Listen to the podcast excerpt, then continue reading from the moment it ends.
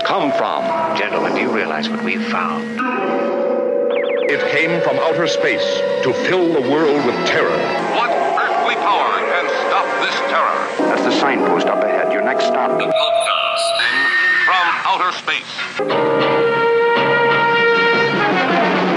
Now you're good. Welcome, everybody. It's the podcast from outer space. It's your boy, Rob Scott. We got Teabag in the house tonight. Hey guys, thanks for listening. And as always, it's Ryan Scott. Aloha, ladies and germs.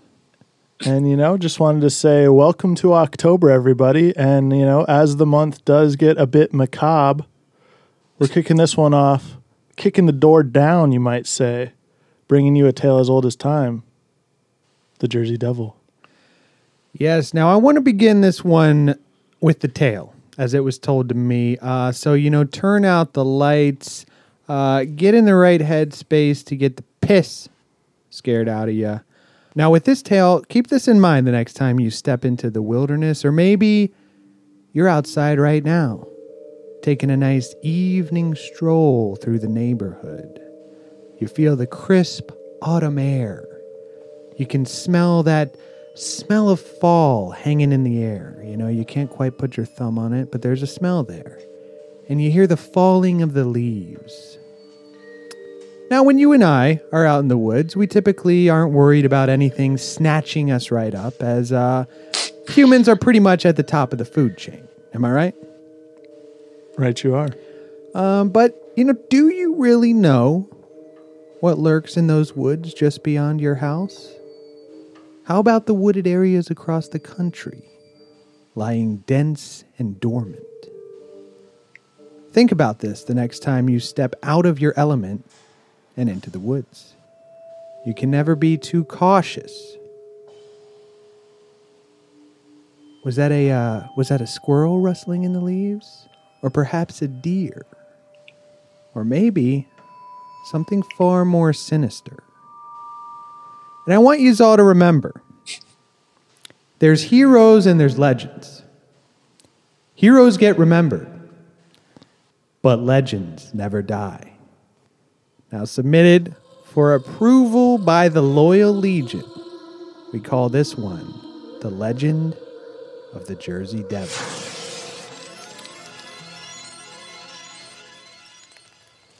In South Jersey, there's a legend which goes way back before any of us could even pick up a baseball.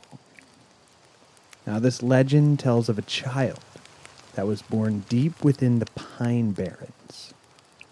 Witnesses of the birth describe horrible screams coming from the home, and the newborn had the hands of a jackal. Now, legend has it that this child or creature, um, which is now known as the Jersey Devil, escaped and retreated to the vast wilderness of the Pine Barrens, where it still lurks to this day. In 2005, there was a National Scout Jamboree at Fort A.P. Hill in Virginia. Now, this is basically where, you know, scout troops from all over the world come, camp out, do scout stuff, merit badges, basket weaving, carpentry, that sort of shit. Uh, now, obviously, they had exhibits. Um, there were campfire tales told, and the troop from New Jersey had been stationed on the outskirts of camp.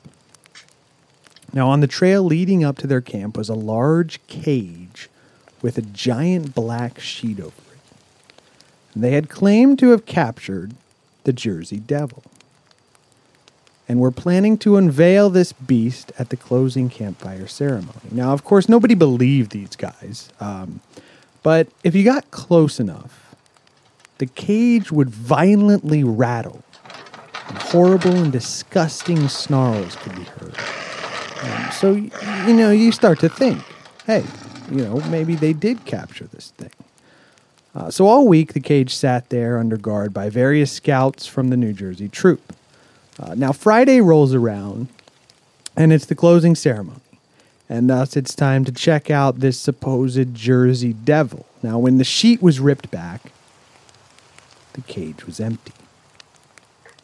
Now, at first, everybody was ordered to report back to their camps immediately, um, and it's it's kind of laughable, you know. Um, but it's pretty dark, and and some kids are scared, others are kind of skeptical. You know, there was a, a large mix of attitudes that night. Uh, now, when everybody had gotten back to their camps, and adults began to take roll of who was present, uh, three boys from one of the troops were missing. Now, this is when the panic started to ensue. Uh, you know, they're starting to think maybe it would have been better for everybody to stay put around the main campfire. Now, nonetheless, this is not how the events unfolded. So everybody is told to gather in the middle of their respective camps and to put their cots in a circle and all sleep together in this fashion. Now, it's clear at this point that something is wrong. Um, search parties are being mounted to sweep the woods with flashlights. Um, even search helicopters are eventually called in and are now hovering the camps looking for any sign of the missing scouts. Now, rumor has it that the only person who can hear the Jersey Devil coming is the one that it's coming after, the one that it has chosen as its prey. Uh, the smell is also a putrid stench, almost like sulfur in a rotting animal carcass. Um, and if you smell this, you know it's close by. Now, in the end, uh, search party was out until dawn looking for the missing scouts. Uh, only one of them was ever found, and when they spotted him huddled at the base of a tree, his hair had turned white. His eyes were wide with a thousand yard stare as if he was frozen in time, with the image of whatever he had seen burned into his retinas. Now, to this day, he has never said a word and sits in silence with the stare of a fearful child who had seen only God knows what out there in those woods. Now, no remains of the other two boys were ever found, and there exists a small memorial dedicated to them at the camp to this day. Uh, the Jersey Devil was also never found. Maybe he's since wandered back to the Pine Barrens, or perhaps he's claimed some other dense forest somewhere across this country as his home.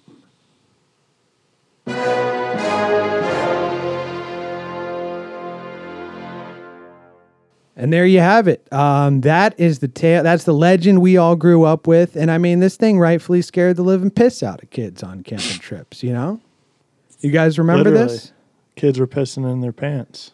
Yeah, this was the tale that our scoutmaster would tell to us, and he would kind of adapt it based on where we were camping. Now, I remember one specific time, and we'll call, you know, um, as not to as to save what did they say? Like the names have been changed Names will be changed for their identity. for their identity. Uh, Jack Bleach.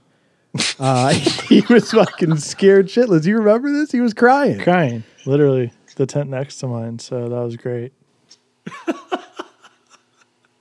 I remember being at that summer camp and uh, hearing that story for the first time, and literally kids crying to s- themselves to sleep that night because they thought they smelled it.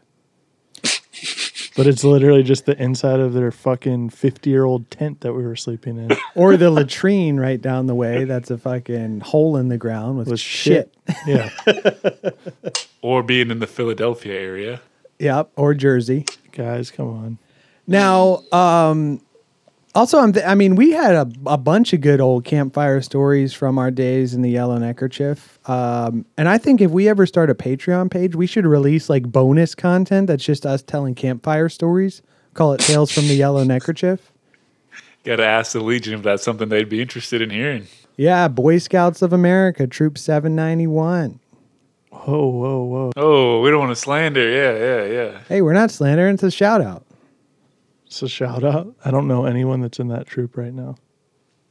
Well, Does the troop even still exist? like it or not, that's how we were raised. That troop raised us.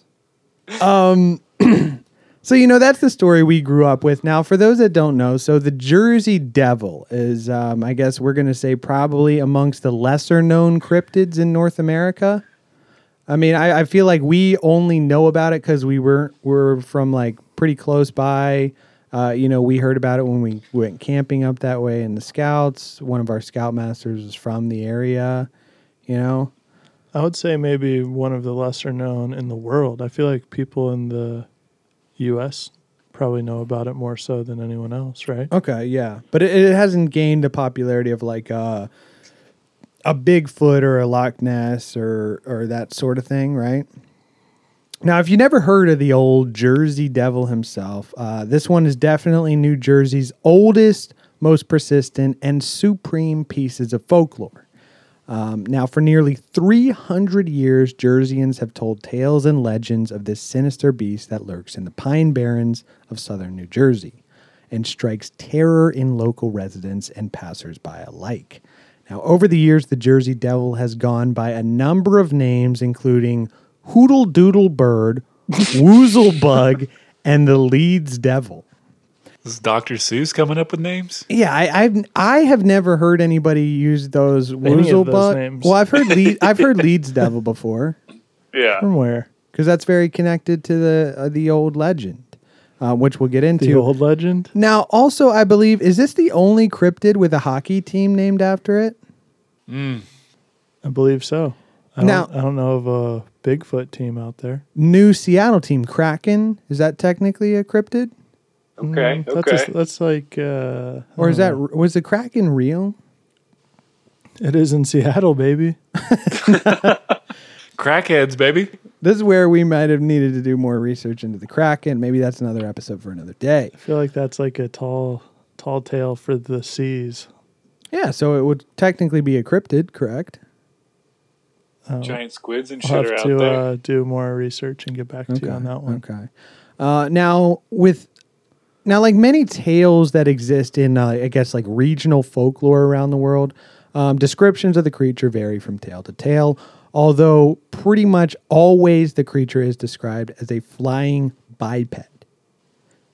Uh, now, common descriptions are that the Jersey Devil has the body of a kangaroo or wyvern like creature, which is, I guess, like similar to a dragon. And we're talking like medieval dragons, not Japanese dragons. Yeah, don't be confused. yeah. Now, uh, now with the a horse, goat, or mule like head, leathery bat wings, like the uh, Jeepers Creepers guy is kind of what I picture Nice.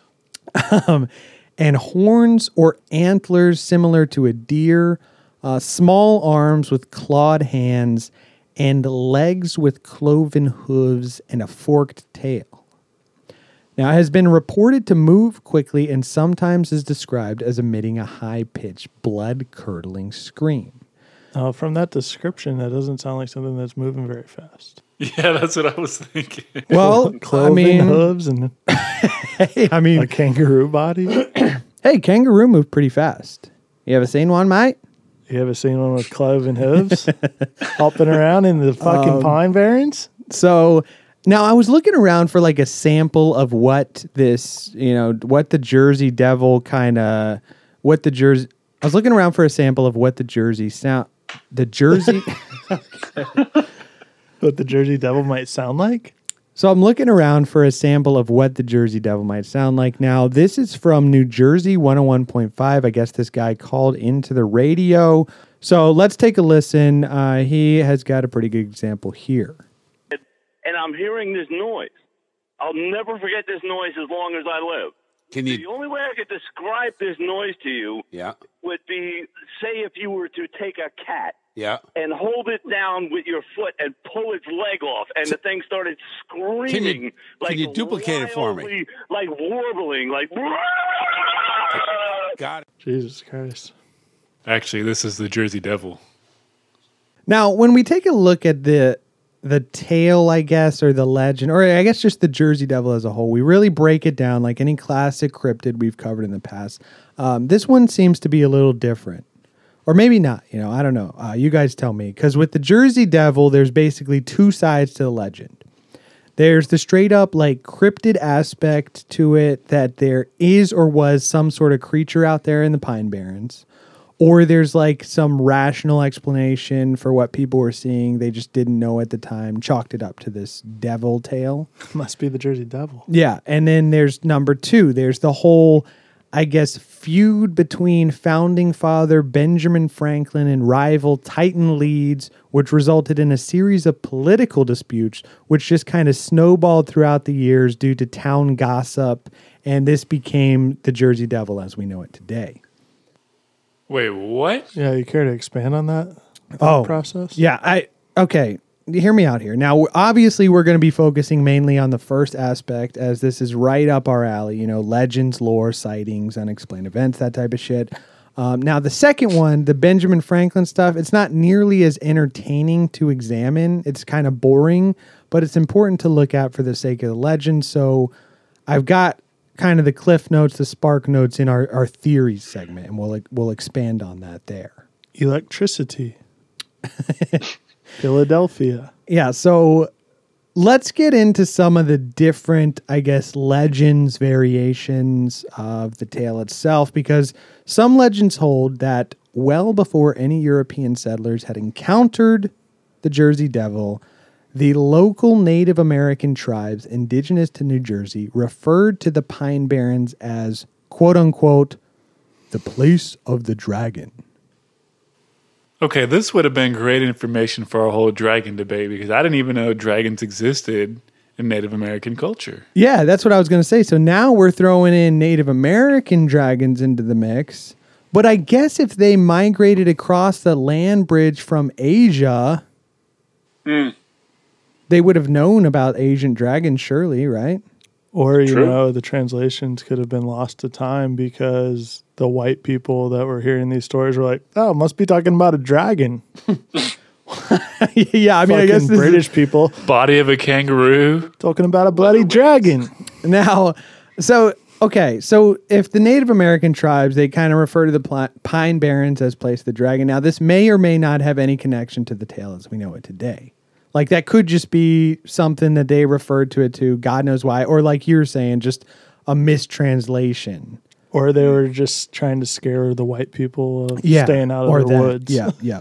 um, now, as we said, while the Pine Barrens is the current creature's home, uh, witnesses claim to have seen it as far away as Pennsylvania and even along the New Jersey coast. Um, this legend has also gained much popularity in Philadelphia. The only other legend bigger there is Big Dick Nick, all right? Well, he's up in Chicago now. Now, Unfortunately.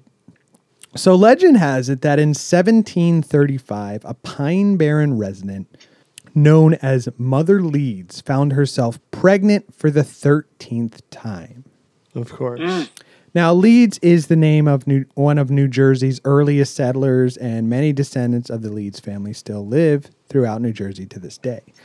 No slander to those guys. Yeah. Now, Mother Leeds was not uh, wealthy or upper class by any means.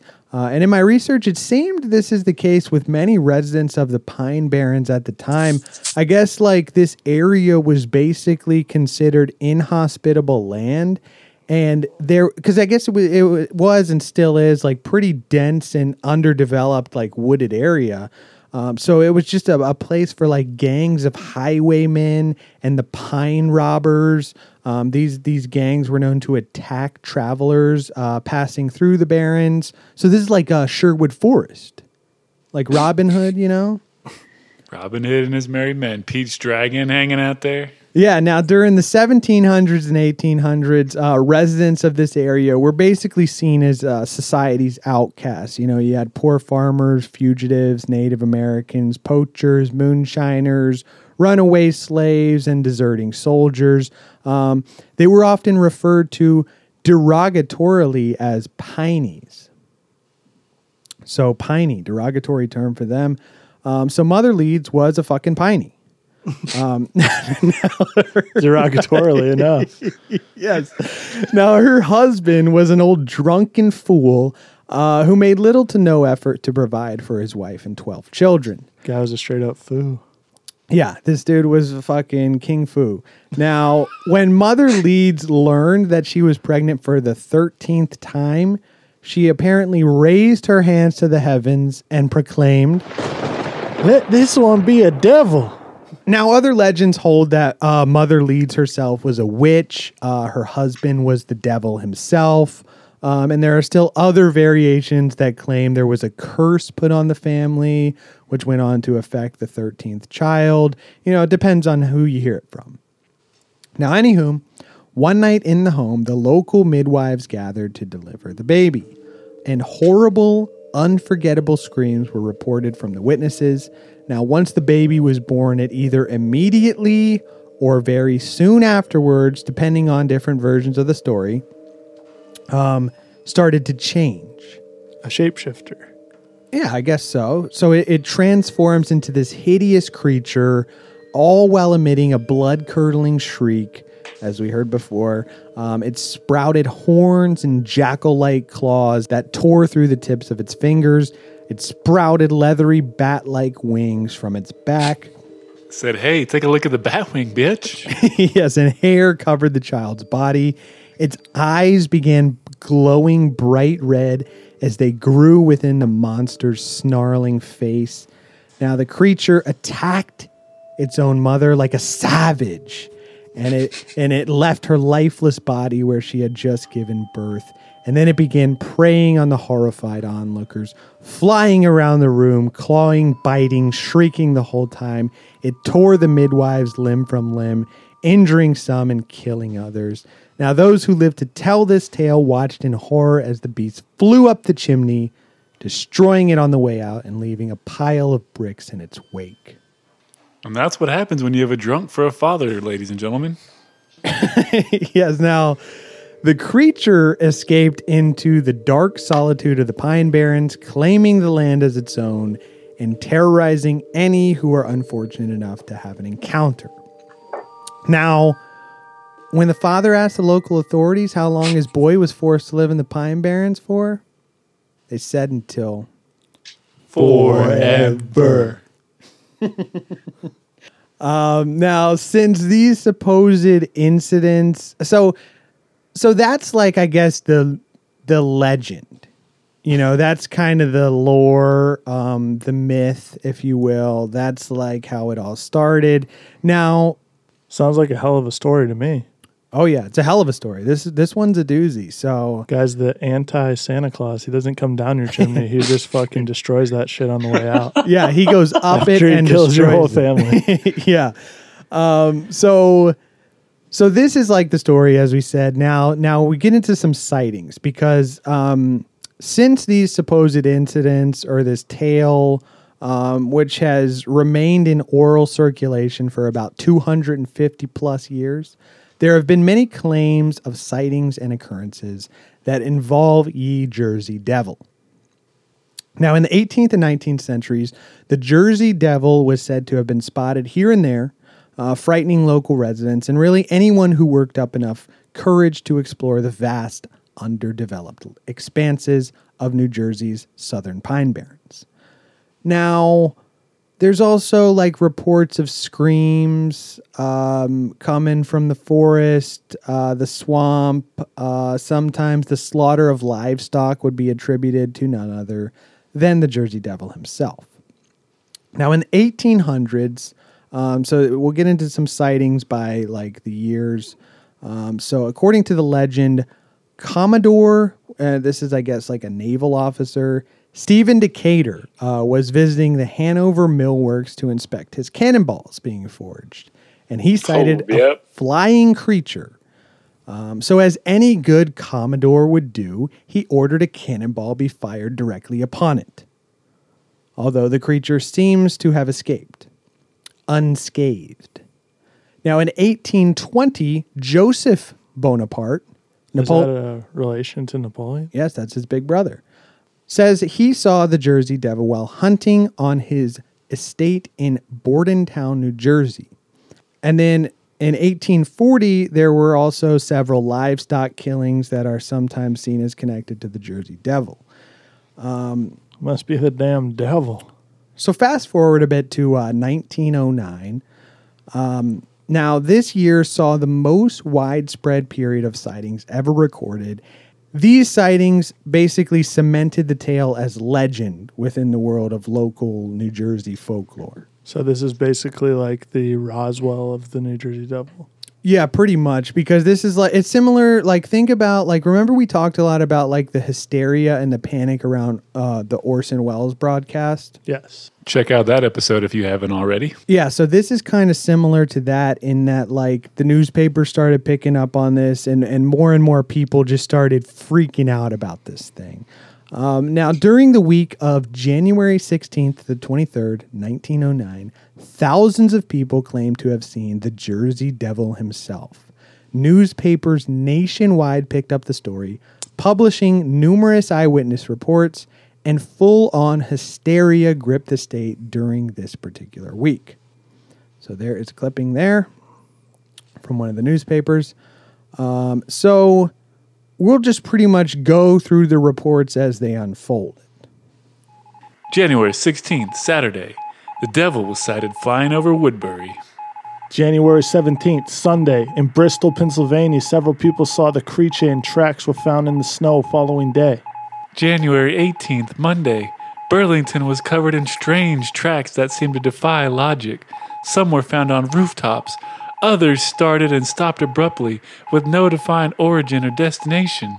Several other towns reported similar footprints. January 19th, Tuesday, Nelson Evans and his wife awoke at 2:30 a.m. to the devil right outside their window. Now, Mr. Evans gave the following account. It was about three foot and a half high with a head like a collie dog and a face like a friggin' horse. It had a long neck, wings about two feet long, and its back legs were those of a crane, and it had horse's hooves. It walked on its back legs, it held up two short front legs like paws on them. It didn't use the front legs at all while we were watching. Me and my wife was scared, and I tell you, we managed to open the, the window and say, Shoo! It turned around, balked at me, and friggin' flew off. Now, two Gloucester City hunters tracked the devil's trail for 20 miles, and the trail appeared to jump fences and squeeze under 8 inch gaps. Uh, sightings continued to be reported in several other towns. January 20th, Wednesday, in Haddonfield and Collingswood, posses were formed to find the devil. They watched him fly off towards Moorestown, where he was later sighted by two eyewitnesses. January 21st, Thursday. The devil attacked the trolley cart in Haddon Heights, but was chased off. Several poultry farmers reportedly found their chickens dead, and they said, I'm not even supposed to be here today. A telegraph worker near Atlantic City claimed to have shot the devil and watched him limp into the woods. The devil was spotted in Philadelphia, Pennsylvania, and West Collingswood, New Jersey, where he was hosed by local fire department. The devil prepared to attack nearby people who threw whatever they could find at it. Right as he was about to strike, the devil fucking flew away.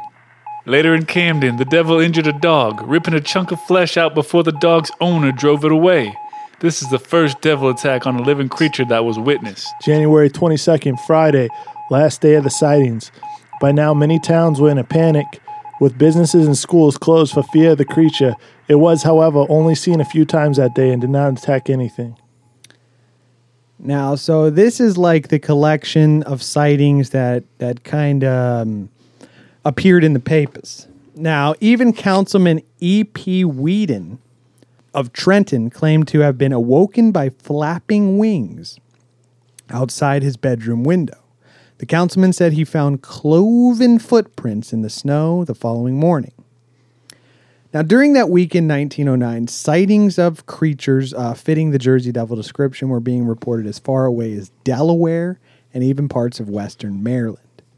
Um, it was like the widespread news coverage of this event sparked a public hysteria that created fear throughout Delaware Valley, leading to a number of school closures, causing uh, lumber and paper mill workers to stay home.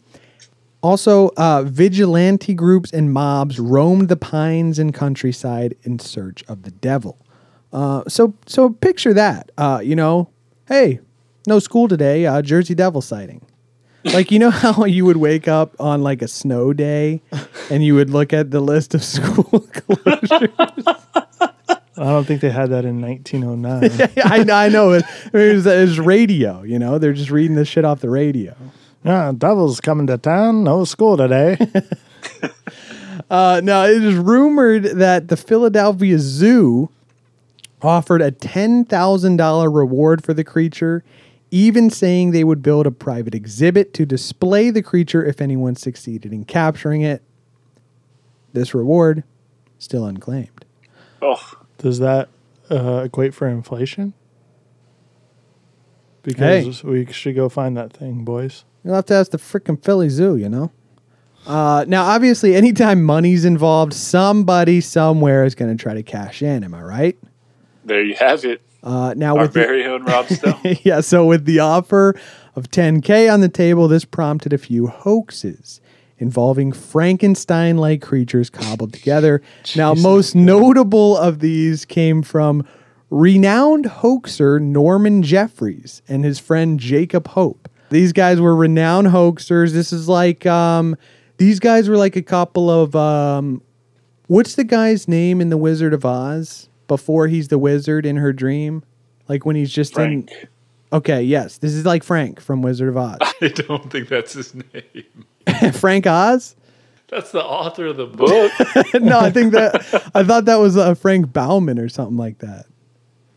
Should have done our research, boys. Yeah, I should have done our research. Um, so it's like the wizard guy, or it is the man behind the curtain. Pay no attention to the man behind the curtain. That's like Jeffries and Jacob Hope. Maybe if we watched that movie without listening to the Pink Floyd soundtrack, we would know more. So these guys, you know, they're like the Wizard of Oz. Um, now, in an effort to save the museum by boosting attendance, um, they first planted non-fictional newspaper stories about new sightings of the devil. Um, then they purchased a kangaroo from a circus and glued artificial claws and bat wings to the damn thing.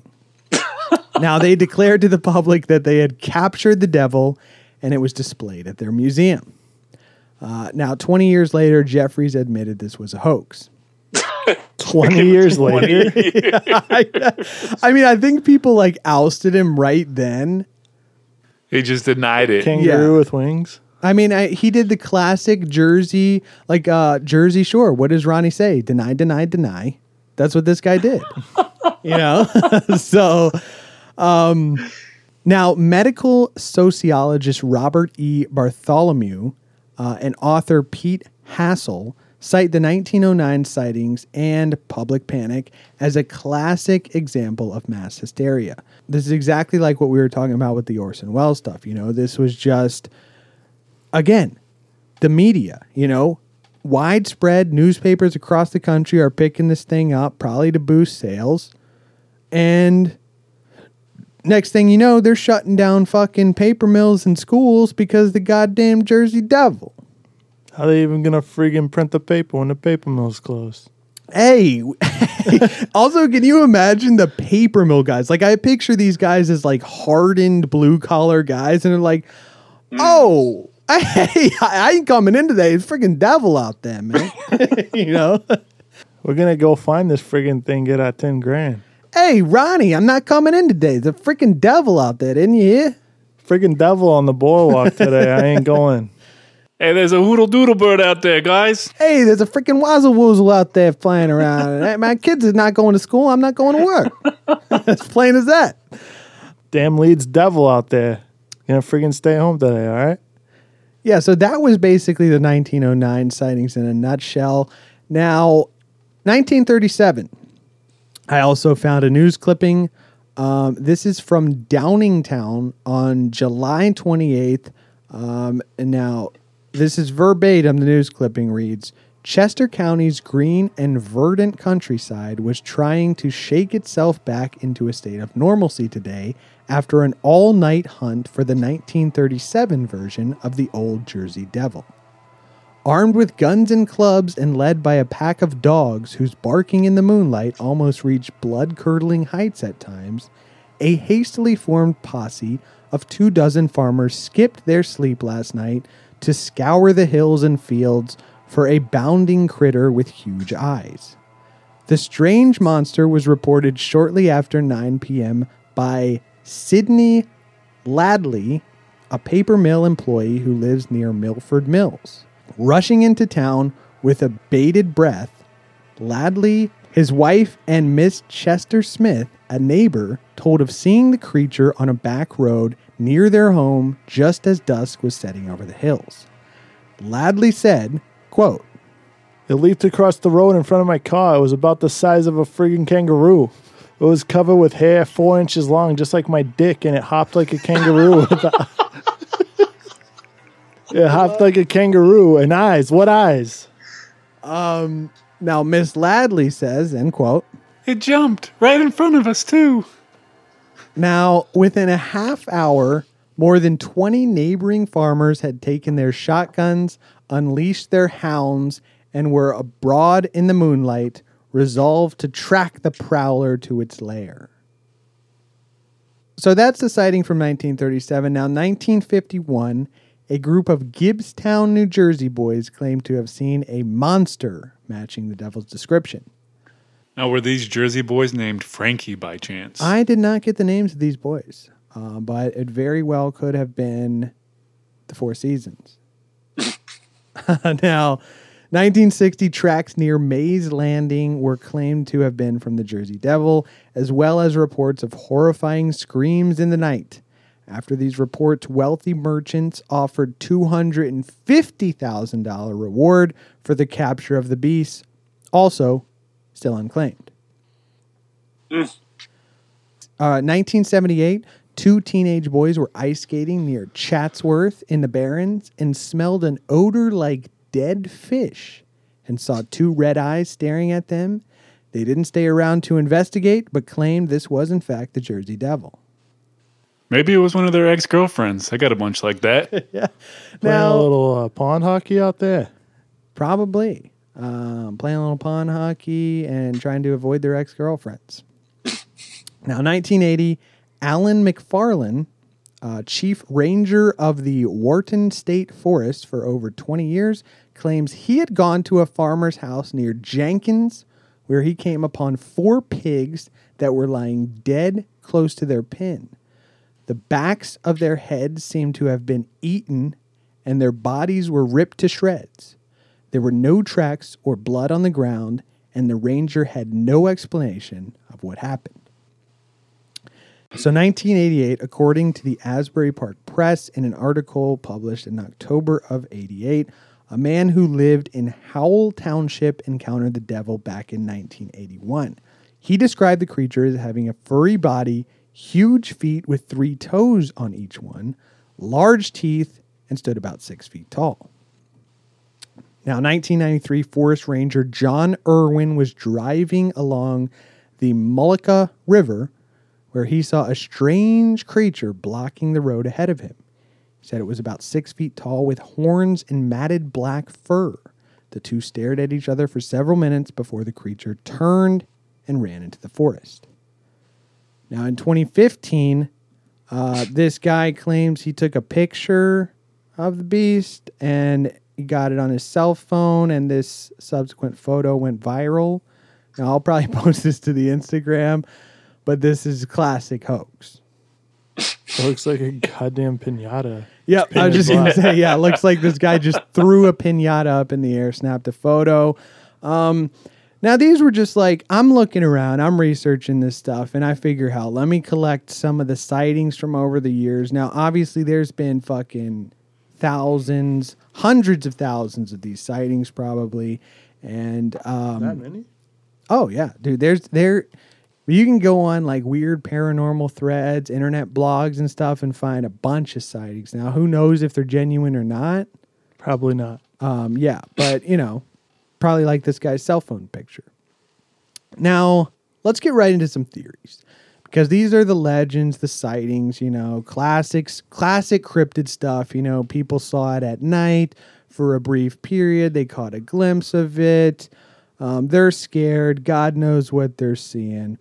Uh, now, skeptics claim that the Jersey Devil is nothing more than a myth, an old wives' tale uh, boogeyman stories created and told by bored Pine Barren residents as a form of entertainment, or perhaps a warning to stay out of the woods. As you know, this is often the case with folklore. Like we talked about this on our Loch Ness episode. You know, a lot of those, or was it our mermaids episode, where it's What like about a, the green The Green Children of Woolpit. Yeah. Now there was one like it was a it was it had to do with water. Like they started some of these early legends as like t- to keep kids away from the water because obviously they don't want them to go drowning in the water. Um, you know, this is like similar to that. You know, it's a it's a warning for kids, that sort of thing, like boogeyman stories. You know. Now, as we said up top, the Pine Barrens was considered a place he didn't want to go. Right? You know, it's filled with robbers. Um, these were no, they were known to attack travelers passing through. This was a place for outcasts, peasants, uh, fugitives. You know, yada yada yada. Probably where we'd be hanging out. Yeah, vagrants. You know. Peasants. Yeah. Now, some even theorize that the Pineys themselves began telling frightening stories about themselves and the Pine Barrens because they don't want any but any outsiders coming into their land. You know, I mean, these are outcast members of society or fugitives from the law, outlaws. They don't want anybody on their land, so they make up these stories to scare people, tell them get the hell off our land. Get the hell off our land. Get the hell off our land. Get the hell out of here. You're not a piney. so, Pineys only. yeah, pineys only, dude. So, pretty much, Next shirt coming out soon. so pretty much you've got all this coming into play. You know, you've got the local disdain for the Leeds family. You got rumors based on negative stereotypes of the Pineys. Uh, furthermore, misidentification of animals. All of this snowballs into the myth of the Jersey Devil himself. Just trying to keep those moonshine still safe, baby. Oh, yeah. Pineys only, as we said. Now, if we go a bit deeper on this path, we get into the Franklin Leeds rivalry. Now, you guys were asking about this up top, yes? Yes. So basically, the cliff notes on this are, and this pretty much all comes from a book titled The Secret History of the Jersey Devil How Quakers, Hucksters, and Benjamin Franklin Created a Monster by Brian Regal. Um, so he theorizes in this book that the story of Mother Leeds was not based on a single historical person, but that it originated from colonial southern New Jersey religio political disputes, which started gossip among the local townsfolk, ultimately leading to the tale being cemented in folklore. Um, so more or less, it starts off with this guy Daniel Leeds. He's a Quaker, a prominent figure of the pre-revolution Southern New Jersey. Um, this guy is into some odd shit for being a Quaker. Um, and in 1687, he publishes some almanacs containing astrological symbols and writings. Now, fellow Quakers deemed astrology, uh, it deemed the astrology in his almanacs as too quote unquote pagan and blasphemous, uh, and thus Leeds eventually became ostracized by his Quaker congregation. No more Quaker oats for him. Yeah, now this ticks him off.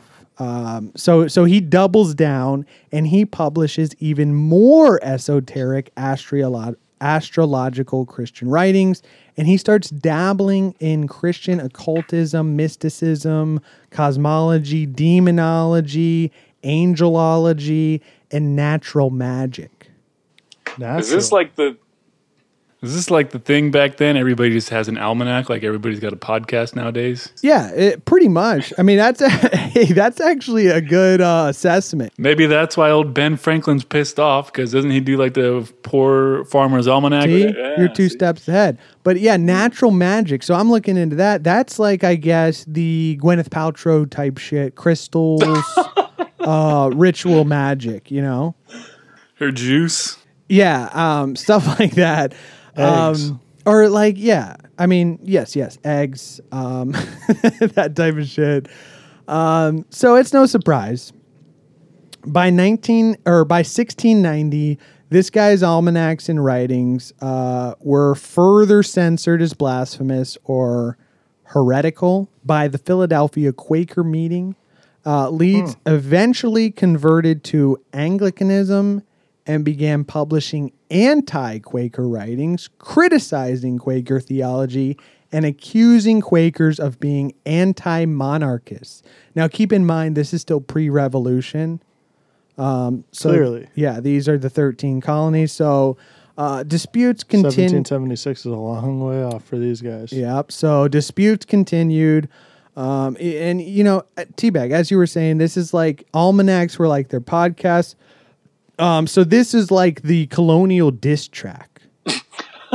Okay. Like these guys are making, um, these guys are going at one another, you know. And uh, Leeds was eventually endorsed by British Royal Governor of New Jersey, Lord Cornbury.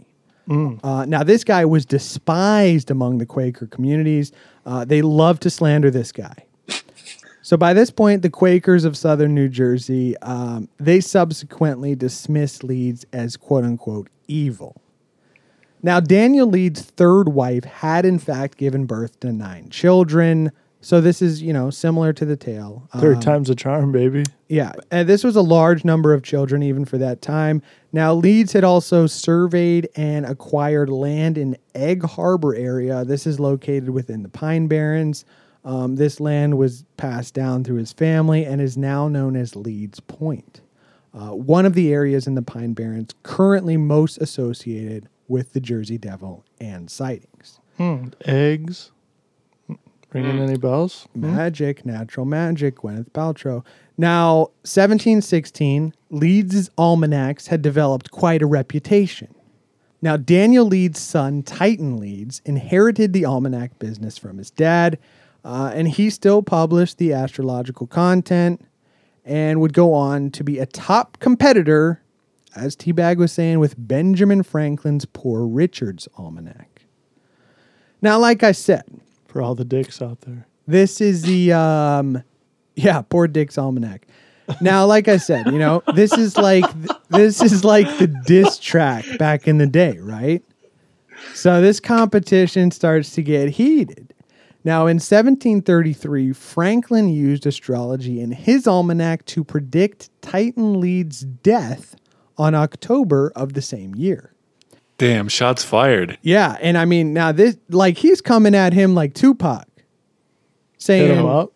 Titan Leeds. You're a want mark this guy deceased. yeah, And not in those words. yeah. Now his prediction was obviously a joke, but Titan Leeds wasn't having it. So he's Said, that's why I fucked your bitch, you fat Jersey fucker. yeah. So he's pissed off. He claps back, claiming that Franklin was a fool and a liar. Straight up foo. Uh, now Franklin mocked Titan Leeds. Uh, Titan Leeds, suggesting that in fact Titan Leeds had died, in accordance with the earlier prediction, and this was now he was now writing his almanacs as a ghost, He's a ghostwriter. uh, resurrected from the grave to haunt and torment old Ben Franklin. Now Franklin continued to refer to Titan Leeds as a ghost even after his actual death in 1738. This man came up with the idea of ghosting way ahead of its time. Yeah. Now, now Franklin, I mean, he's a savage, dude. He is coming at this guy hard. Um, now, with all of this, author Brian Regal theorizes that Daniel Leeds' occultist reputation and his pro monarchy leaning in the largely anti monarchist colonial South, combined with Franklin's publications claiming that Titan Leeds was a ghost, further contributed to fuel this uh, local legend, you know, this so called Leeds devil lurking in the Pine Barrens. Now, even in 1728, Titan Leeds began to include their family crest on his almanacs. Now, the Leeds family crest depicted a wyvern, bat winged, dragon like creature that stood upright on two clawed feet. So, once again, you see some possible fuel for this mm. original tale. So, pretty much all of this resulted in the Leeds family being described as monsters, and it was Daniel Leeds' negative description as the Leeds devil, um, rather than any actual creature that created the legend of the Jersey Devil. So, what are we thinking here? I mean, that's pretty much this guy's whole theory is that, like, just town gossip and Piney's telling legends and all this stuff snowballed into like years and years of developing this legend. I'm seeing an untapped screenplay right before my very eyes. And so this screenplay is Scream. the Franklin Leeds rivalry. Yes. Okay. Now who's playing Ben Franklin? I haven't thought about that one yet, but Daniel Leeds were given to Daniel Day Lewis, just straight off the name. Okay. Um, okay. There you have it. So copyright trademark. Screenplay coming soon. Um, now, now, how about this one? This is, I guess, what we'll call the X Files theory, maybe.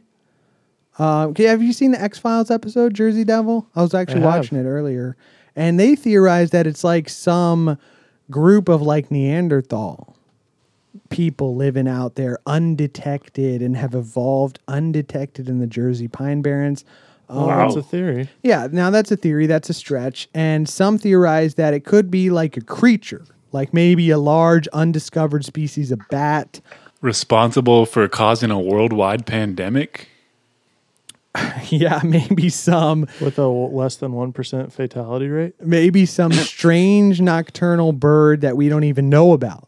I mean, what are we thinking there? Could there possibly be an unidentified species that's out there in the Pine Barrens causing these sightings? I think they would have Hey. found it by now. Pinata boy, dude. Pinata boy. Throwing that pinata up in the air, taking that cell phone footy. Well, but that's just a hoax. That's not an unidentified creature. Can you tell me what it was? Pinata. uh, Jeff Bruner of the Humane Society of New Jersey has a theory that the misidentific it's the misidentification of the sandhill crane that is the culprit. Adding, quote, there are no photographs, no bones, no hard evidence whatsoever, and worst of all, no explanation of its origins that doesn't require a belief in the supernatural. Now, I was thinking about this guy's quote here. Is that necessarily true? Do we have a picture of this crane? Well, I mean, you know what a crane looks like, right? It was on our Boy Scout patch. That's a heron. Yeah, it's it's, sim- it's similar to a, a blue herring. Herring is a fish. That's a red herring. Well, have you ever seen a sandhill crane? Because I haven't. I have. Just think of a, a heron. And it's but it's black. No, it's white. Well, everyone's saying that this thing's black, so Okay. that sounds like bullshit. Well, if it's night, You would still see a fucking white bird. okay. So you're saying right off the bat, but I mean, this guy's quote saying that No bones. no, not no bones. He ate He's them saying that No there's bones and about it. He's saying that there's no explanation other that doesn't require you to believe in the supernatural. That's not necessarily true. Like it could just be like we were saying a misidentified animal. That's not necessarily a belief in the supernatural. Yeah, but I think what he's saying is like what everyone always goes to is like some supernatural phenomenon. Okay, so where are we at with this whole misidentification theory?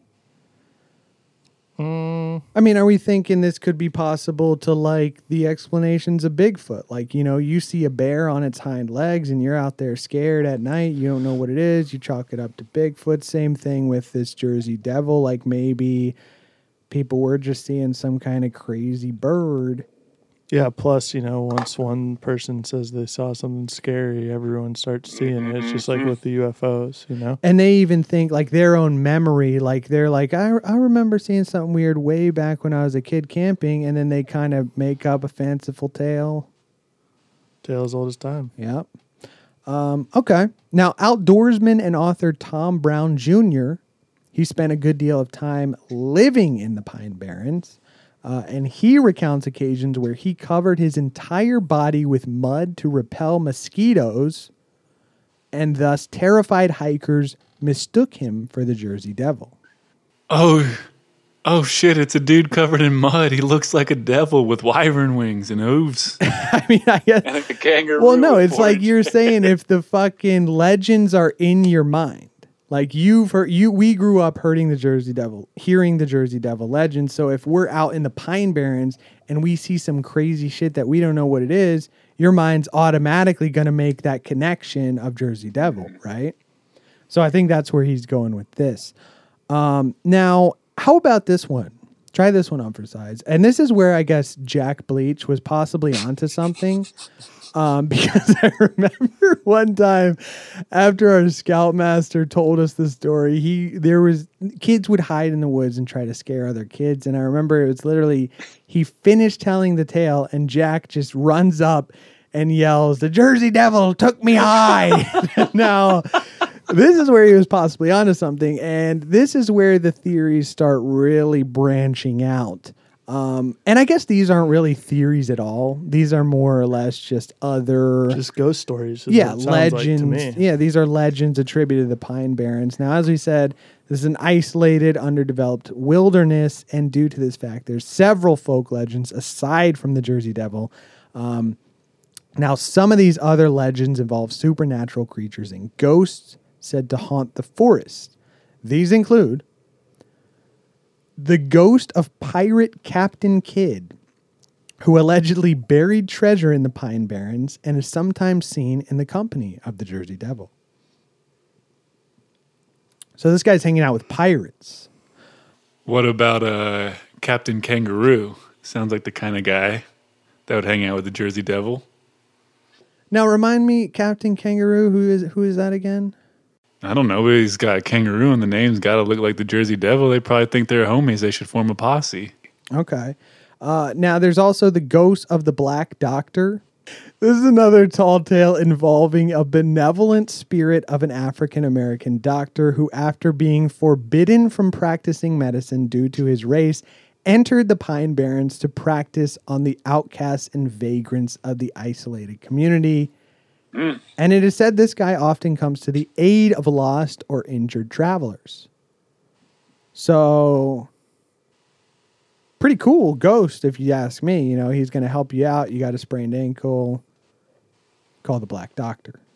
Yeah, but how creepy would that be? Like this dude is out there making Frankenstein like monsters. No, I don't think he's making the monsters. He's helping people. I'm saying, what if? Yeah, but what if he's so angry because he couldn't practice his medicine? That would be scary, dude. I would watch that movie.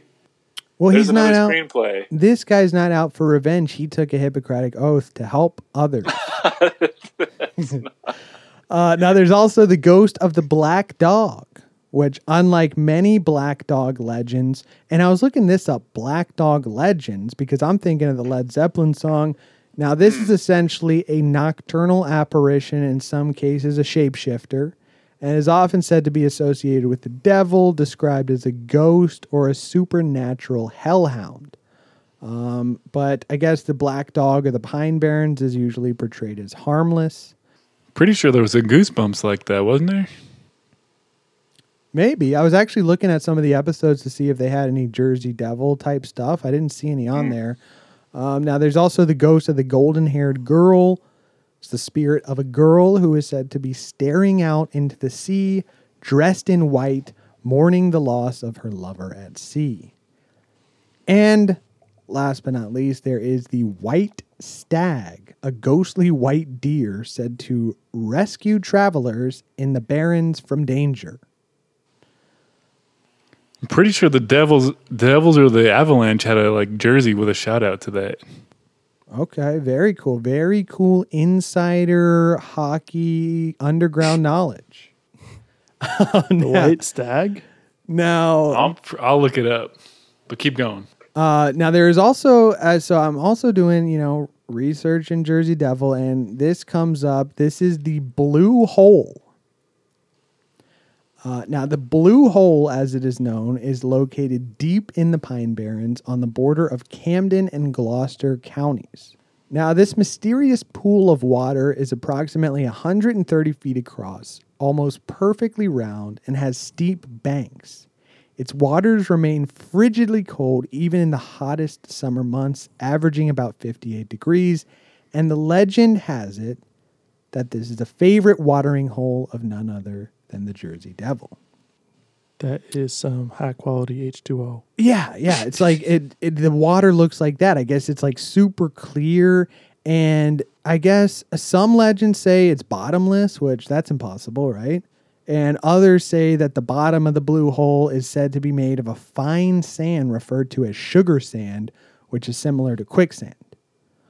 Um, now, apparently, the locals warn their children to stay away from the blue hole, and by no means are they ever to go swimming there, as the lore contains tales of unexpected whirlpools which suck down swimmers in the blink of an eye. Um, some have claimed that they have actually felt something physically pulling them down into the waters of the blue hole. Could this possibly be the Jersey Devil? Right. So there you go. Now there's also um, phantom kangaroos. This was a theory I came across. Now I thought this one was pretty interesting because I'm reading up on this stuff and I come across this article. Are there any wild kangaroos in the U.S.? That's my first question. Yeah. I mean, you know, humans are always notorious for spreading invasive species or introducing animals to places they aren't indigenous to, right? Yeah. Like rats. Or the horse. Um, so Or apparently, kangaroo. well, apparently there is some phenomenon known as phantom or errant kangaroos, and these have been well documented around the United States for over a hundred years. Uh, now, some say these kangaroos might not be uh, of Australian origin at all, but perhaps are a rare species yet to be classified by scientists. Now, there's also the possibility that people mistake these kangaroo for deer, as deer run rampant in many areas of the country. And deer, I guess, bear a vague resemblance to kangaroo from the neck up. Um, so, From the neck up. yeah, they're also capable of, well, you know, if you're in They're the jumping thick around, woods, okay. yeah, they're jumping around. They're they're up on their hind legs. Uh, deer can stand on their hind legs for very short periods of time, although it is rare. And white-tailed de- deer jump jump and bound around pretty quick. So you know there there's that possibility. There's also the possibility that these kangaroo have escaped from the zoo or private properties and are a possible cause of sightings, as there are several animal sanctuaries around the United States housing kangaroos, numerous zoos, and God only knows how many unlicensed Yeah. owners. You know, I mean, furthermore, if they escaped from like illegal owners, like the Tiger King guy, So Joe Exotic storing kangaroos Yeah. up in New Jersey. uh, it's it's not likely they would be reported if they escaped because they were holding them illegal, and it's also possibly that some of these animals have established a breeding population. I mean, that's not out of the realm of possibility, right? Like there was the one guy, um, I forget where it was, but he had some sanctuary similar to Joe Exotics, and he had like all these wild animals. And one day he just like, I don't know what happened to him like in his life, but he just opened all the cages, let them all free, and blew his head off. Yikes. So like police have to go capture all these like well they didn't capture them they just started shooting all these wild animals. Jesus. So maybe he had some kangaroos that got out. Uh, you know, maybe somebody had a pet kangaroo that got loose in the Pine Barrens. That could be the cause of all these sightings. You know, um, the Jersey Devil is sometimes, as we said, reported as resembling a kangaroo. Could these creatures be one and the same?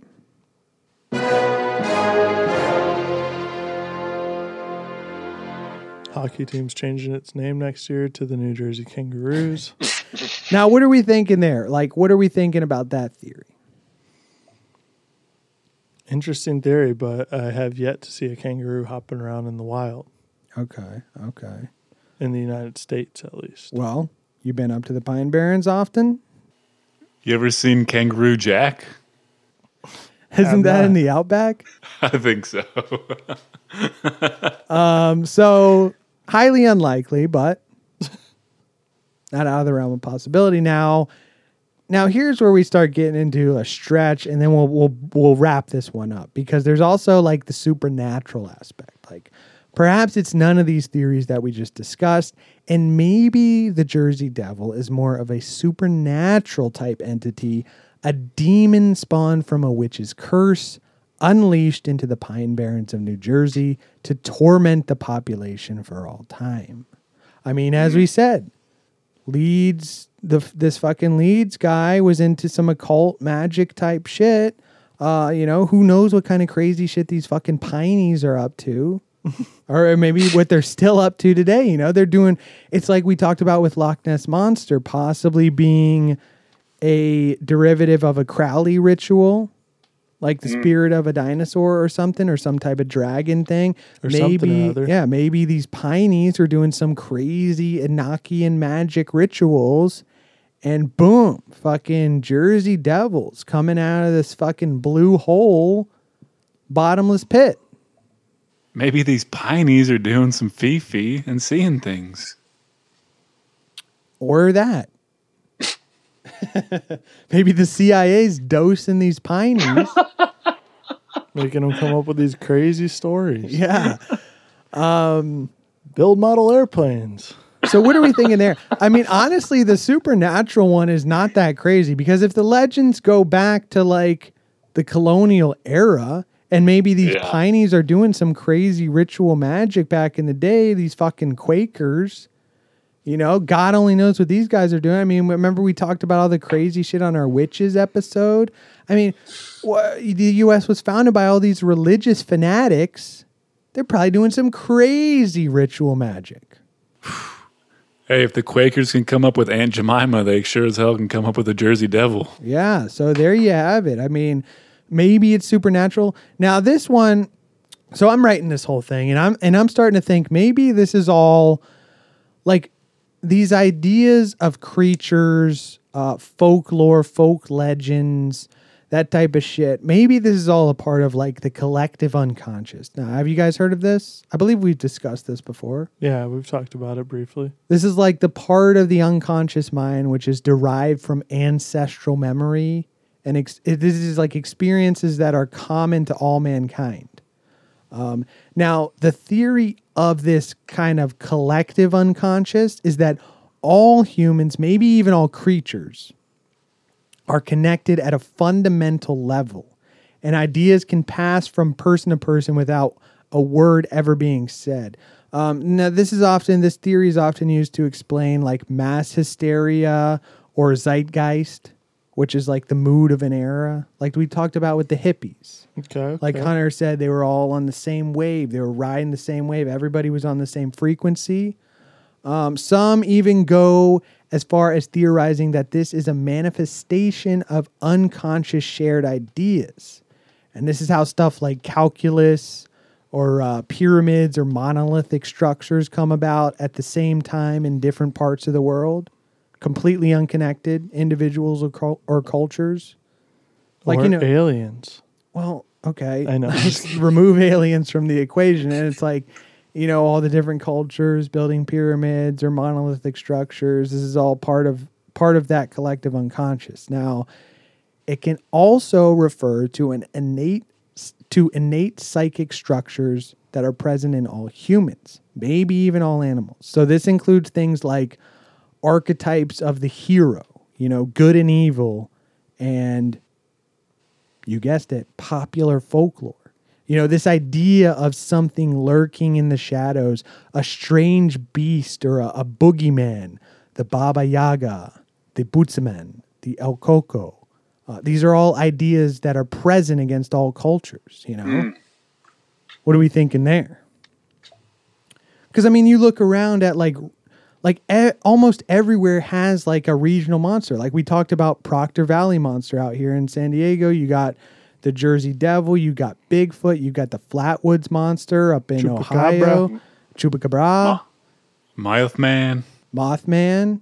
Yeah, you know these these creatures are all kind of similar, and and they just vary slightly in in different regions. Just like religion, bud. Exactly. Hmm. Very similar. That's again, you know, colle- that could be a theory of the collective unconscious. This is why different religions develop in different parts of the world, but are mm-hmm, similar. Mm-hmm. So are we? storyline, different area. yeah. So are we thinking maybe the Jersey, Devil's Devil part of that. Yeah, is just possibly part of this like shadow man creature, and the the legends kind of unfolded and just went from there. Seems like the most plausible explanation to me. Okay. Foosball is the devil. Little girls are the devil. So, of all these theories, I mean, what are we thinking is most plausible? Are we are we leaning more towards collective unconscious? Are we more towards some unidentified creature, like there there was a real creature that was just misidentified, or are we in the realm of like the Benjamin Franklin rivalry, which kind of sparked the whole thing, or or maybe a combination of all? I mean, I personally appreciate the historical context of the Ben Franklin Leeds rivalry. I hadn't heard that before. That was pretty cool. But I think for me personally, I like the idea of it being a tall tale to kind of scare people away, keep them out of the area. And as long as that story keeps scaring, the piss out of kids and Boy Scout troops, I hope it gets keeps getting passed down. Logistically speaking, I'm thinking collective unconscious makes the most sense. But I like to believe in the legend, baby. So I'm going to go with uh, personally that it's a uh, some kind of demon creature living out there in the woods. Okay, Wreaking so- havoc on South Jersey, baby. So you're leaning towards supernatural, like maybe this Leeds guy was summoning something, and this is like some exorcist shit. Maybe. Now, why do you laugh at that, teabag? Now, do we have any uh, hard evidence that the lady that gave birth to this thing actually passed away giving birth and that all those people were murked in the process? Uh, no. That's just a old wives' tale. Yes. An- Well, I don't an know if old it's a wise wives- tale, as some way, people may say. Well, what is a wives' tale? Isn't that like uh, It's like gossip. It's all like uh, you know the ladies of the town used to always all, all get together and you know spread a rumor. so that's basically. like um, It's like bullshit. Hansel and Gretel, I'm Little Red super- Riding Hood, Sure, the Big Bad Wolf. you're just talking about stories. Just listing off characters. well, what is a wives' tale specifically? Like, give me an example. I'm not an old wife, so you're asking the wrong person. yeah. Wrong crowd. well, I don't think it has to originate from a wife. it did. it's called a wives' tale. Uh, okay, so a wives' tale is a superstition or an urban legend. So I guess the Jersey Devil Yeah. would fit that description. Made up by women with nothing better to do except sit around and gossip. Okay, okay. Um, so you're thinking though. Okay, so where were you going with that? No, there's no hard evidence that uh, Mother Leeds died in childbirth, and then where were you going? I was just saying, if there was some hard evidence, then I would definitely 100% believe in that theory. But, you know, just got to chalk it up to an old wives' tale for now. Okay. So if there was evidence, you would believe that it was a creature. Well, no, I'm just saying, just for, you know, for the legion's sake and, you know, keep tradition going. That's what I'm going to believe in. Okay. But it would be Halloween nice to have, it would be nice to have some evidence there. But you know what? Fuck it. I'm just rolling with it. Yeah, who needs evidence, you know? Yeah. We don't need to believe in facts anymore. We don't. We don't. Yeah, just look at Trump, you know, COVID. exactly. totally fine. Nothing to worry about. He's Um, great. Okay. Everything's great. This is fine. Okay. 2020, baby. All right, so that's where we're at with the Jersey Devil. Um, What do you think personally, bud? I think collective unconscious. I mean, that was kind of my whole theory as I was writing this whole thing out. I'm thinking, you know, this is just similar to any of these cases we look at that are slightly different among different cultures, different regions of the world. And it's just something like people always want to believe in the idea that, like, because I, was watching The Exorcist uh, last night. And, you know, people want to believe in the idea that evil is like like there's some external entity that is pure evil, you know, the devil, like stuff like that, when evil is just a characteristic that exists in all humans. All of us are capable of evil. You know, it exists in everybody just as good does. Good and evil, these ideas, and then these ideas that we want to kind of push this out as an external thing that's affecting us is, I think, where all these kind of tall tales and folklore and myths and legends come from. Um, and this is why it's so similar across across the board. Got to get that negativity out, baby. Yeah. Now, all in all, whether there is a creature or entity deep within the Pine Barrens, or possibly deep in our collective unconscious, one thing is certain the legends are as real as you are hearing my voice. And without a doubt, something still lurks in the New Jersey wilderness, and most likely always will. And there you have it, guys. Jersey Devil um passed the tale down, you know. As Adam said, let's keep scaring the piss out of kids. um, and on this one, I want to cite a few sources for this one. So check out exemplore.com, cryptids, Jersey Devil sightings, and the story behind the legend. New Jer- NJDevilHunters.com, JerseyHistory.org, the legend of the New Jersey Devil, and WeirdNJ.com. There's actually a lot of cool stuff on there. That's where I gathered a majority of the research, history type stuff, and of course, credit to Mr. Ron Kilmer for the tale at the top of the episode. And there you have it, guys. Um, Jersey Devil. And on that, Shout out to the Jersey Devil, you know. Number 13 on the charts, but number one in our hearts, baby. Loyal Legion, as always, thank you for tuning in. Thank you for listening. Thank you for your continued support. If uh, there's any, uh, you know, tidbits, shout outs, something maybe uh, you'd like us to cover, feel free to drop us a line at our website, podcastfromouterspace.com. Slide in those DMs on Instagram, podcast from outer space, or shoot us an old fashioned email, podcastfromouterspace from outer space at gmail.com.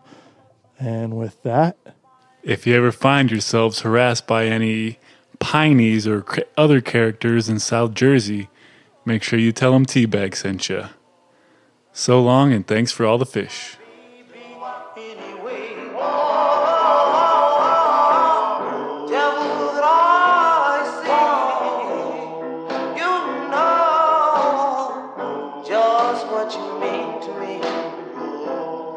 I'm the victim of your charm. Oh, devil, there I see.